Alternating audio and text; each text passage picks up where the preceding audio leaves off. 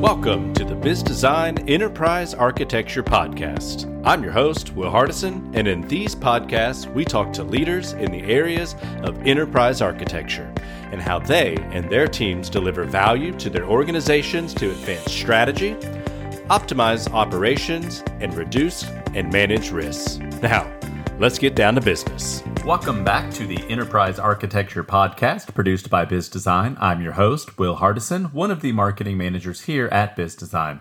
And today I have Mary Stevens as my guest. Mary is the technology architect for technology services at the University of Illinois Urbana Champaign. How are you today, Mary? I'm good, Will. Thanks. Uh, thank you for joining. I know that you've got a very interesting story, and we've not really covered on the podcast yet uh, the higher ed space.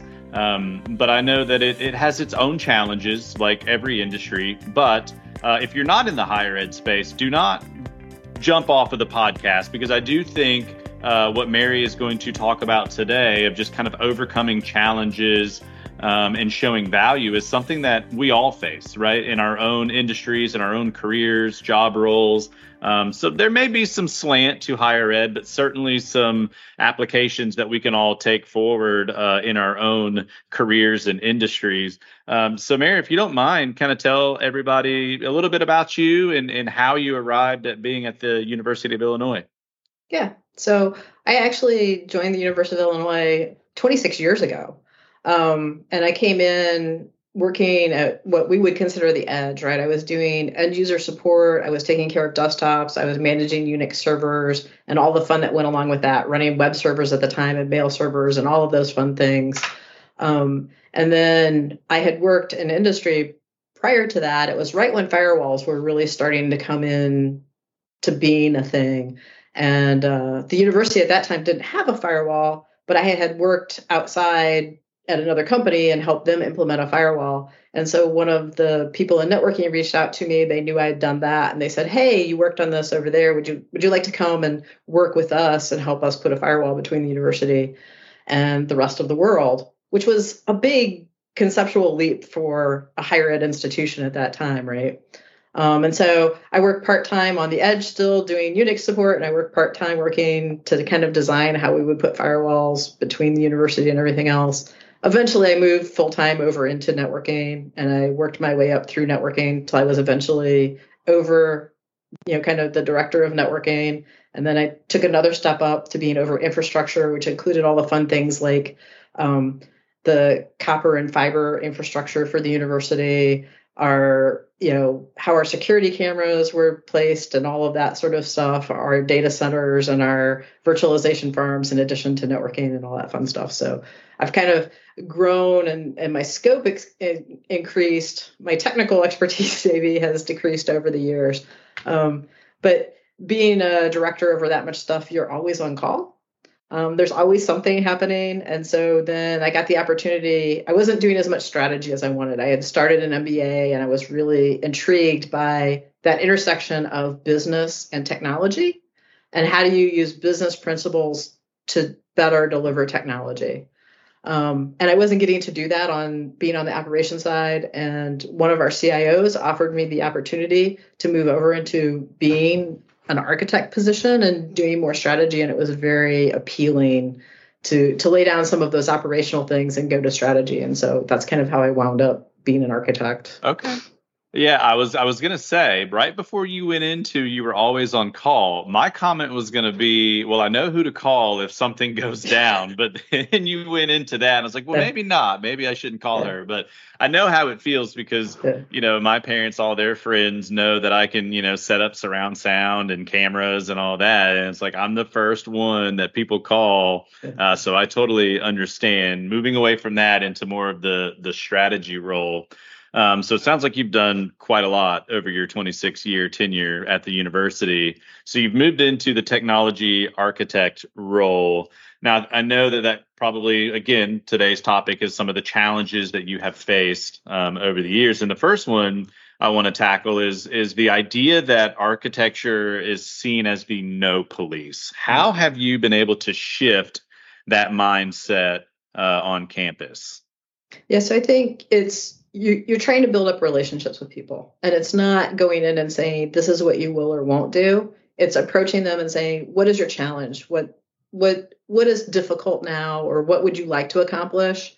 And how do we how do we build a solution together to address that? And it's really bringing some of those business skills in um, because i think a lot of the challenges come out of the business side of the house but also bringing in some of those tools which maybe we didn't always use before as technologists of understanding what our customer experience is. So using things like customer journey maps. And even if you're not getting into big detail on them at least understanding the fact that your customer does have a journey yeah. with your organization right?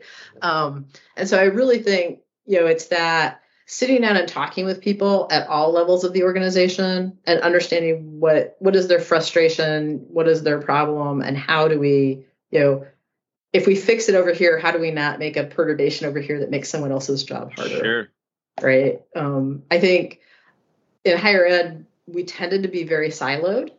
And so maybe we made a solution that worked really well for this team, but now all of a sudden that increased the workload on another team. And, and so being able to bring together people across groups and talk through things is also helpful. Um, and and being at the university as long as I as I have been, one of the benefits of that, and one of the benefits of being in the groups I was in, is I know a lot of people, right? So having those discussions is a little bit easier because it's like, oh, I know this person, I can just call them up for build coffee that or rapport something. with everyone, so you can bring them to the table right. for the yeah. right conversations. No, that makes a lot of sense. Um, I mean, what are some of the examples uh, that you've implemented? Um, you know, where people have maybe said no at first, but then sort of over time shifted their mindset. Yeah, I'm trying to think. Um, really, we've tried not to position the architecture practice, and I think it's it's not unique to us that there have been different instantiations of architecture over time, and some of those early instantiations were we have these strict standards, and if you don't meet them, this is where things go to die, right? And what I've been trying to build as architecture is more of that in-house consultant where it's how do you you want to do this? Let's talk about well what are our standards? Where are we trying to go and how does it align with that? It isn't saying no it's impossible. It's like if you do that here's the technical debt we're going to we're going to incur. Here's how it isn't going to align with our business practices. You know how does that all work together as opposed to you know having this checklist you know the 30 page did you do this did you do this? You yep. know that's not fun. And that's that's not really architecture in my way of thinking. That's i don't know what that is right? That that's some sort of governance feature. There you go. Yeah that's not really cohesively working together or coming up with strategies and solutions right that match the strategy of the business, but then also the strategy of the department to where someone can bring an idea where you're just not like, no, that doesn't line up. So we're just going to, you know, not do that. It's okay. Well, how can we work a little bit better together to achieve uh, a common goal that makes sense for everyone in the end? Right. And I think I think the other thing that's important when you when you have those discussions is there's also a reality that you know we can have these lofty standards and best practices but there's also what we can purchase, either what's actually technically available or what we can afford to purchase. Sure. And so there's there's that balancing of what do we want to do, what can we actually buy or build, and then what can we afford? And that's where as architects we can help bring those different concerns to the table, right? And so, you know, we might start with, start out with something that's very lofty, and then at the end, we're like, okay, yeah, this is what we can do. Yeah, I mean, I want my car to perform like a Lamborghini, but I can't afford a Lamborghini, so you have to meet in the middle and, and do what you can do, right? So, well, and you might not even have a team of mechanics to keep your Lamborghini on the road, that's, right? That's true, very true. You also need a good support team to make sure that that car can stay on the road. Right. Um, Okay, so you've been at the university for 26 years, but that's a little bit uncommon in higher ed. So I know that, you know, just when as we were preparing for the episode, one of the other challenges has been, uh, which is an industry thing, I believe, has been high turnover at, uh, at a leadership level. Can you kind of walk us through um, and i know covid didn't really help that either but kind of walk through sort of a timeline of uh, turnover for the university and how you've been able to handle that yeah so so i work within a group that reports to the cio and then the cio of course has a boss and that boss has a boss right and so since I've become a technology architect, there was the CIO that I came in under, and he left. So then we had an interim, and then that interim left, and we had another interim, and then we finally, a little bit over a year ago, got a permanent CIO. Well, about the time that the permanent CIO came in, the CIO's boss left, right?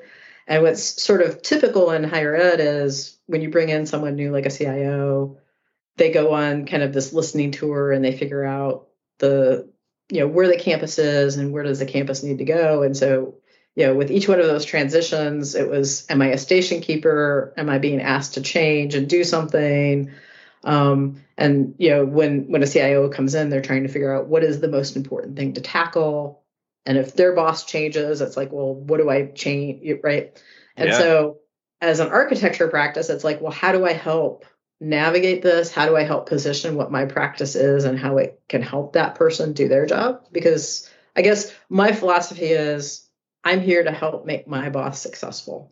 That's right. Right. As an architect, right? The the little pretty drawings or the views or any of the other things that I do in and of themselves aren't the goal. It's the how do we make the organization more successful? And if the organization is more successful, then my boss is seen as being successful. And so it really is when you get a new boss, how do you show them what you've done in the past? How do you convey to them what your vision is for your practice?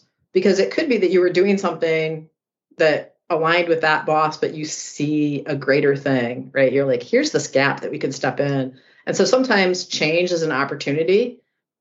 And sometimes it's a, oh my gosh, now I have to drop everything and, you know, change totally what it is that I'm doing.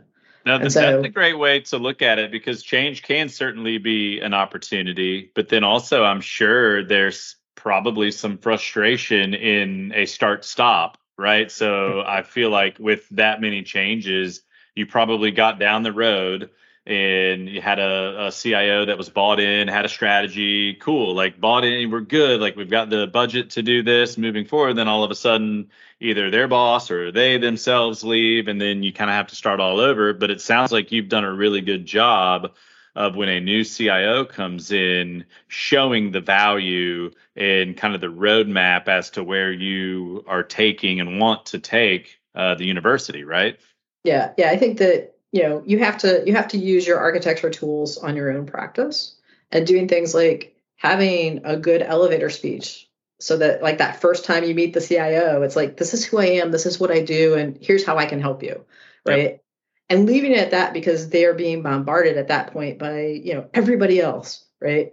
But then be leaving some collateral whether it's a briefing book whether it's like here's what we've done you know and sometimes it'll take them two three months to get back to you right? And and you kind of station keep at that point. You're like okay what do i do that? How am i providing people because you're providing value to people beyond the cio so you're still engaged in those projects and you're still working with those folks and you're still developing those relationships. And sometimes one of the most valuable things you can do with a cio is saying here's the three people you should talk to about this right? Or here's yep. the person that might be your biggest detractor and here here's how you might strategize to go talk to that person. Or here's some information before you go into this meeting that may that might help you as you go into that meeting.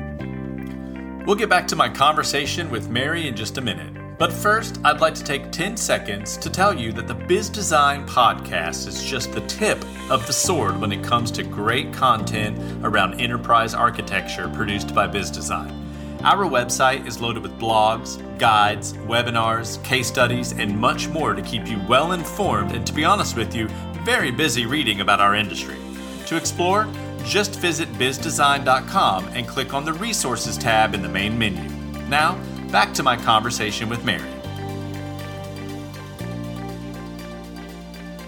Now, you mentioned something uh, there, briefing books, which is something mm-hmm. we kind of talked about preparing for this uh, podcast. Can you explain what that is and like your approach as to what goes into that?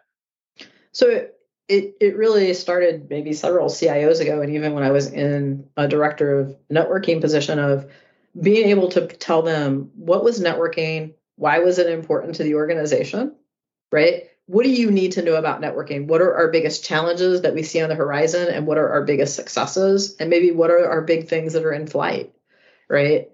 Um, and they're really intended to give them that here you can sit down and in half an hour maybe come up to speed and then let's have a discussion to further flush some of these things out kind of same thing with architecture you know what is the practice now and what could it be but mainly conveying that idea of i'm here to help you i'm you know so here's here's some of the resources that i have but if you have a question let me know because i I probably know somebody, right? As as those relationships are one of the key currencies. So it's like do. a little bit of a resource guide meets somewhat of a case study of here's the right. challenge we've identified, here's the strategies we've started to implement, here's the people involved in this project, maybe some top like questions people generally ask and answers to them. So it's really just kind of like a a, a little bit of a playbook that you're handing the CIO and and yeah, that's awesome. Yeah. And, and and remembering too, who's your audience, right? If it's a CIO, you probably want an executive summary.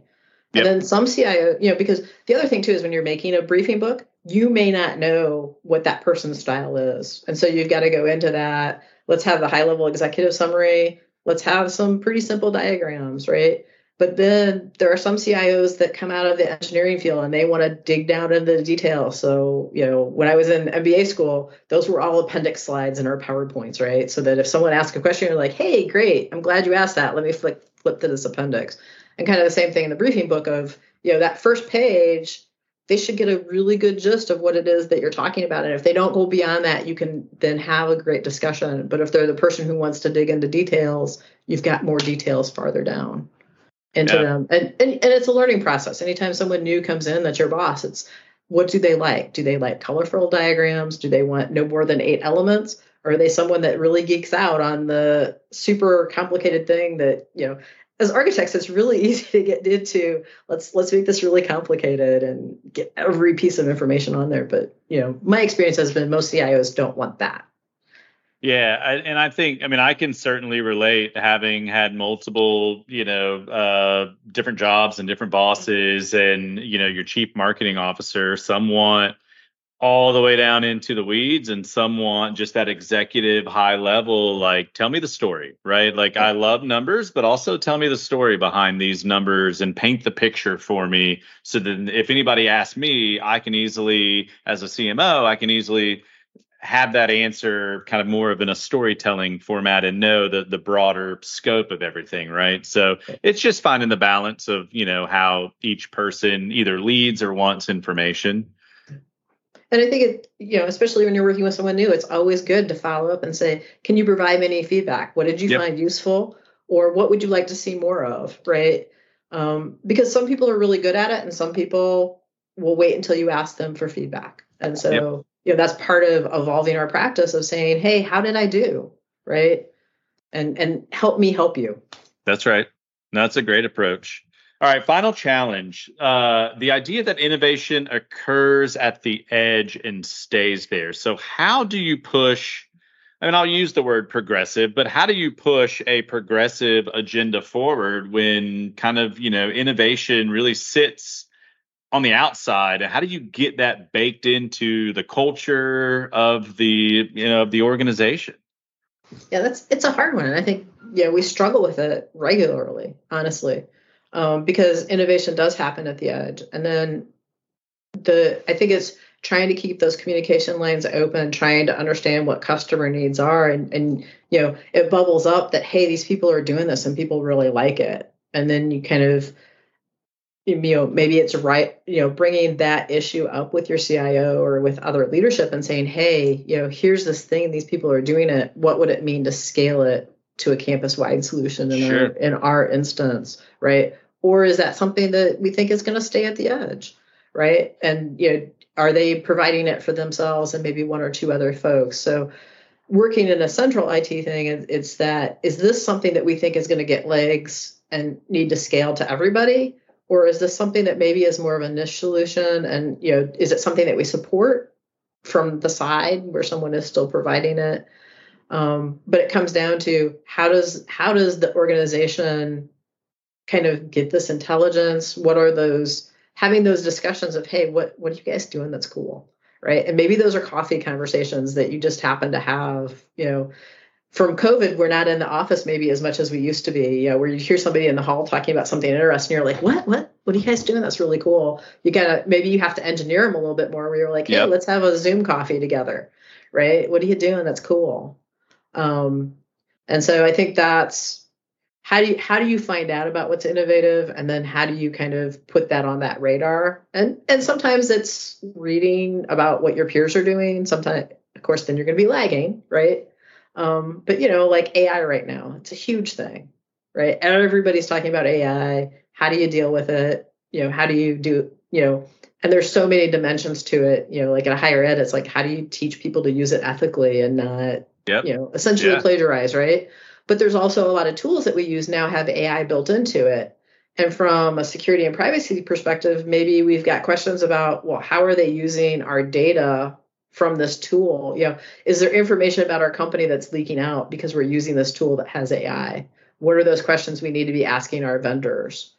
Um, how much of it should we buy versus build right? All of those sorts of questions. So right now it's how do we have these conversations in a way that we don't splinter into a million factions having these conversations but at the same time we're saying let's embrace this stuff and let's use it for betterment so I believe that I have a little bit of a theme that I've picked up uh, over these challenges. And correct me if I'm wrong, but I think the theme that I've kind of pulled out is it's about people, right? So it is about managing people, expectations, bringing the right people to the table to have those conversations, um, building relationships with people. Like as you were kind of talking about the innovation, I, I went back to the the no police challenge of just talking with people and building those relationships and getting the right people to the table to bring those ideas out and maybe you know across departments somebody goes man that's really awesome that you guys are doing that. My team could benefit from that. But if we keep everybody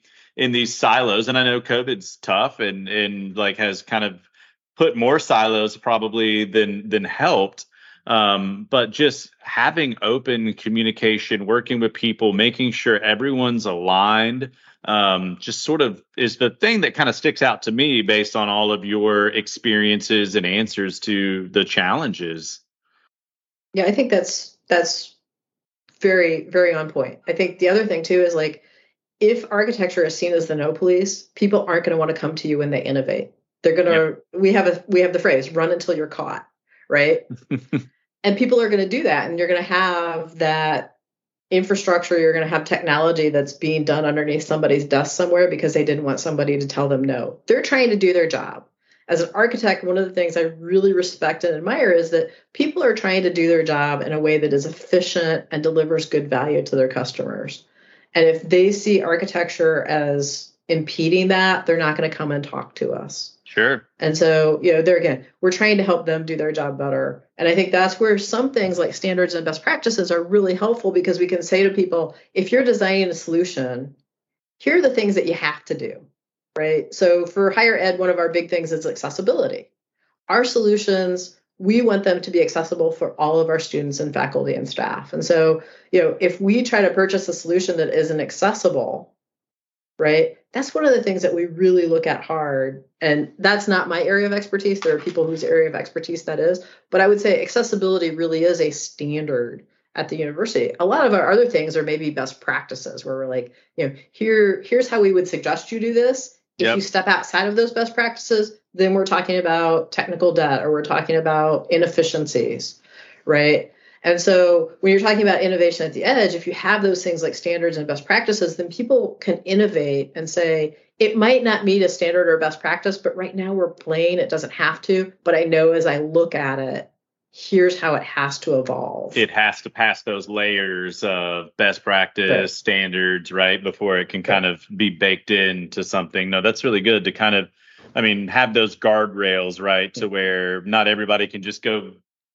get ideas all over the place and then it's the wild wild west right so you kind of have those guardrails in place that if this is going to move forward we do know it's going to have to pass you know a b and c you know tests right i like to think of it as bumper bowling there you I go. don't know if that if that translates to outside of the U.S., but in the U.S. there's bowling lanes, and they when you have kids, they can inflate these little bumpers in alleys, And as long as you stay between those bumpers, you know, architecture doesn't, you know, we're we're telling you here's here's your clear path forward, right? We're not going to slow you down, but if you think you're going to go up and over that bumper and somewhere else, let's have a discussion about what does that mean for the organization. And it could be that that is the right thing to do. That doesn't mean it's no. Yeah, and sometimes I love that analogy because you know, and I have two little kids, so we take them bowling all the time. But yeah, I mean, they just sling it down there, and it's kind of like, okay, well, if you get off the rails, then boom, you hit the bumper, and you're kind of back. But at the end, and sometimes you can get through all of the bumpers and you knock all the pins down and it's a home run. But sometimes, you know, you get to the end and you get two. So, but at least you didn't go all the way over into another lane and into the gutter and then didn't hit any of the pins down. Right. So it at least keeps you on track uh, to be productive in the end somehow. Yeah. Yeah. Well, and like I said, sometimes it might be that you need to get over that bumper, right? That might be that next great thing. Yep. Right. And that is a great discussion to have too. Right. It it's um I can't remember which book I was reading. It was probably a Simon Sinek book where he talked about, you know, you look at things and people immediately throw out the outliers. And sometimes those outliers are the things that you actually have to pay attention to. And so I think as architects, it's like, you know, if you stay between these bumpers, run fast, run far, innovate, right? If you're going to be outside of those, let's have that interesting discussion about why is it outside of this? And is it something that we need to be aware of that our standard needs to change or our best practice needs to change? Or does this really not align with where the organization is going? And yeah. you know, there's a whole universe of possibilities in there. But those standards and best practices let people run fast and far. Absolutely. No, that makes perfect sense. So we have a few minutes left. I've got one kind of bonus question for you, um, just kind of outside of the challenges that we've talked about. But how do you define value? I mean, I know that that is a big topic in in the enterprise architecture space of defining value. How do you prove value, et cetera? So, how have you um, been able to do that at the university? Yeah, so I think a lot of times, and, and this comes from my MBA days you can talk about things in terms of value, you can talk about things in terms of cost, right? And sometimes as managers, we get very focused on the cost of things. Yep. And I think one of the things that when you take a step back and you're and you're at the strategy level, it's nice because you get to talk about the value. What is it that this is delivering to our end customers? You know, and so if you look at like higher ed, you can talk about things like how would this improve graduation rates? You know, how could we use data to help improve graduation rates? How would we use data to improve the freshman experience? Right. And it's not always about cost, right? In fact, in higher ed, it, sometimes it's hard to do a return on investment, right? It, it's one of those things that when you're in government or you're in, you know, a nonprofit, we tend to shy away from some of those business terms, and it might even be very hard to calculate. But we can say if we had more insight into the customer journey, right? Could we improve that experience? And and what do we mean by improve? Is it a better graduation rate? Is it higher satisfaction like when you talk to them about their food or their housing or just how they enjoy their class experience, right? And so I think it's it's trying to switch necessarily from a dollars and cents view of the world, even though that's important and CIOs sure. are going to want to see that. Yep. But what are those values that we're trying to do? And I think, you know, when you use tools where you can layer on not just a technical drawing, but you can talk about things like what are our goals, what are our drivers. We can layer budget information on top of different things that then when the CIO is trying to look at those different things, you can look at you can produce different views for different questions or different parts of the the cycle. Right. There might be parts where they really do care about how does everything roll up in a cost sense. Yep. But there are other things about how does it align to university strategic goals? How does it align to our own organizational strategic goals? How do those things fit together? How are the projects we're going to tackle aligned to those? I think that's very interesting because I also kind of have that like more thinking it of it like a business mindset. Because if you're trying to increase uh, or improve graduation graduation rates, uh, you can go all the way back to okay, that can be so many layers deep. That could be starting with the application process, right? So if if if a senior or junior in high school is applying but it takes the admissions team, you know, eight months to get back. Well, that student, and maybe that's a, I forget what the GPAs now, it's all changed now, but let's say they're a straight A student and got awesome SAT scores and they'd be a wonderful student at the university, but that student has already decided to go elsewhere because it took, you know, forever to get back. Well, then that might actually be one of the root causes of you know poor graduation rates because we're not getting the best of breed because we're not getting back fast enough. And so it all like the fascinating thing to me is it all can kind of interlink and go all the way back to a starting point. Um, and if you could put like a use case or a uh, you know a, a briefing book around that of just hey we we implemented this change at the emissions level and here's what happened after that which then we saw a 30% increase in graduation rates I feel like that would be a home run of, to be able to go to the leadership team and say, this is what we did, this is how it improved, and this is the outcome. Yeah. Yeah. And I focus more on the technology side and, and there are lots of great people who work in admissions. But yeah, I yep. think having that business, you know, there again, how do you do processes? How do you do value streams? How do you represent that customer journey map? And how do you actually engage with those customers to understand, you know, why they would choose a product over another right? And and being able to model those things out and and look at them through those different lenses you know and, as architects we have lots of tools right? Some of them are diagramming tools. Some of them are pretty things where we create you know a beautiful diagram right? But i think the beauty of a model is you can embed data in a model and then you can start pulling out these different views. And you can even do what ifs right? You can you can do kind of that digital twinning of well what is what is the current state? What's the future state? What do you expect it to do? Yep.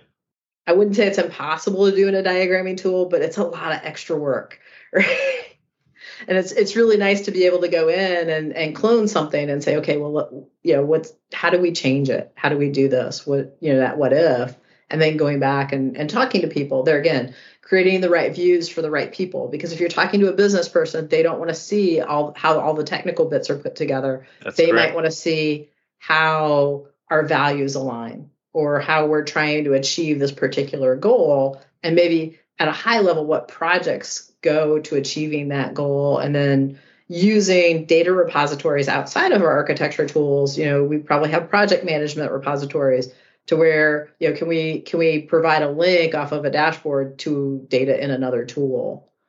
Or at least link off to that other tool. You know how yeah. do we make it easy for people to consume this data where you know we're tying these different silos of data together to help create a more coherent picture no, that's that makes complete sense, and I'm sure very beneficial and helpful, not in, only in higher ed, but across all industries out there.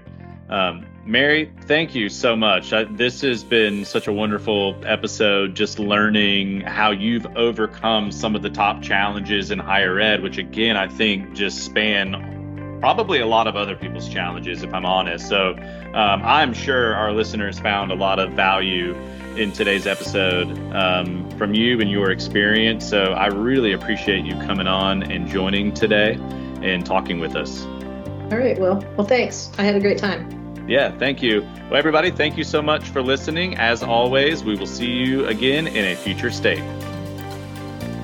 Thanks for listening to the Enterprise Architecture Podcast produced by Bizzdesign. Now, I have a favor to ask. If you enjoyed today's episode, or if you're an overall fan of the show, can I ask that you leave a positive review wherever you tune in to listen?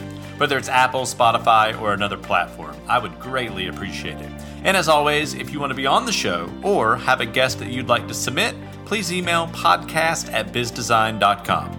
Thanks again for listening, and we'll see you in a future state.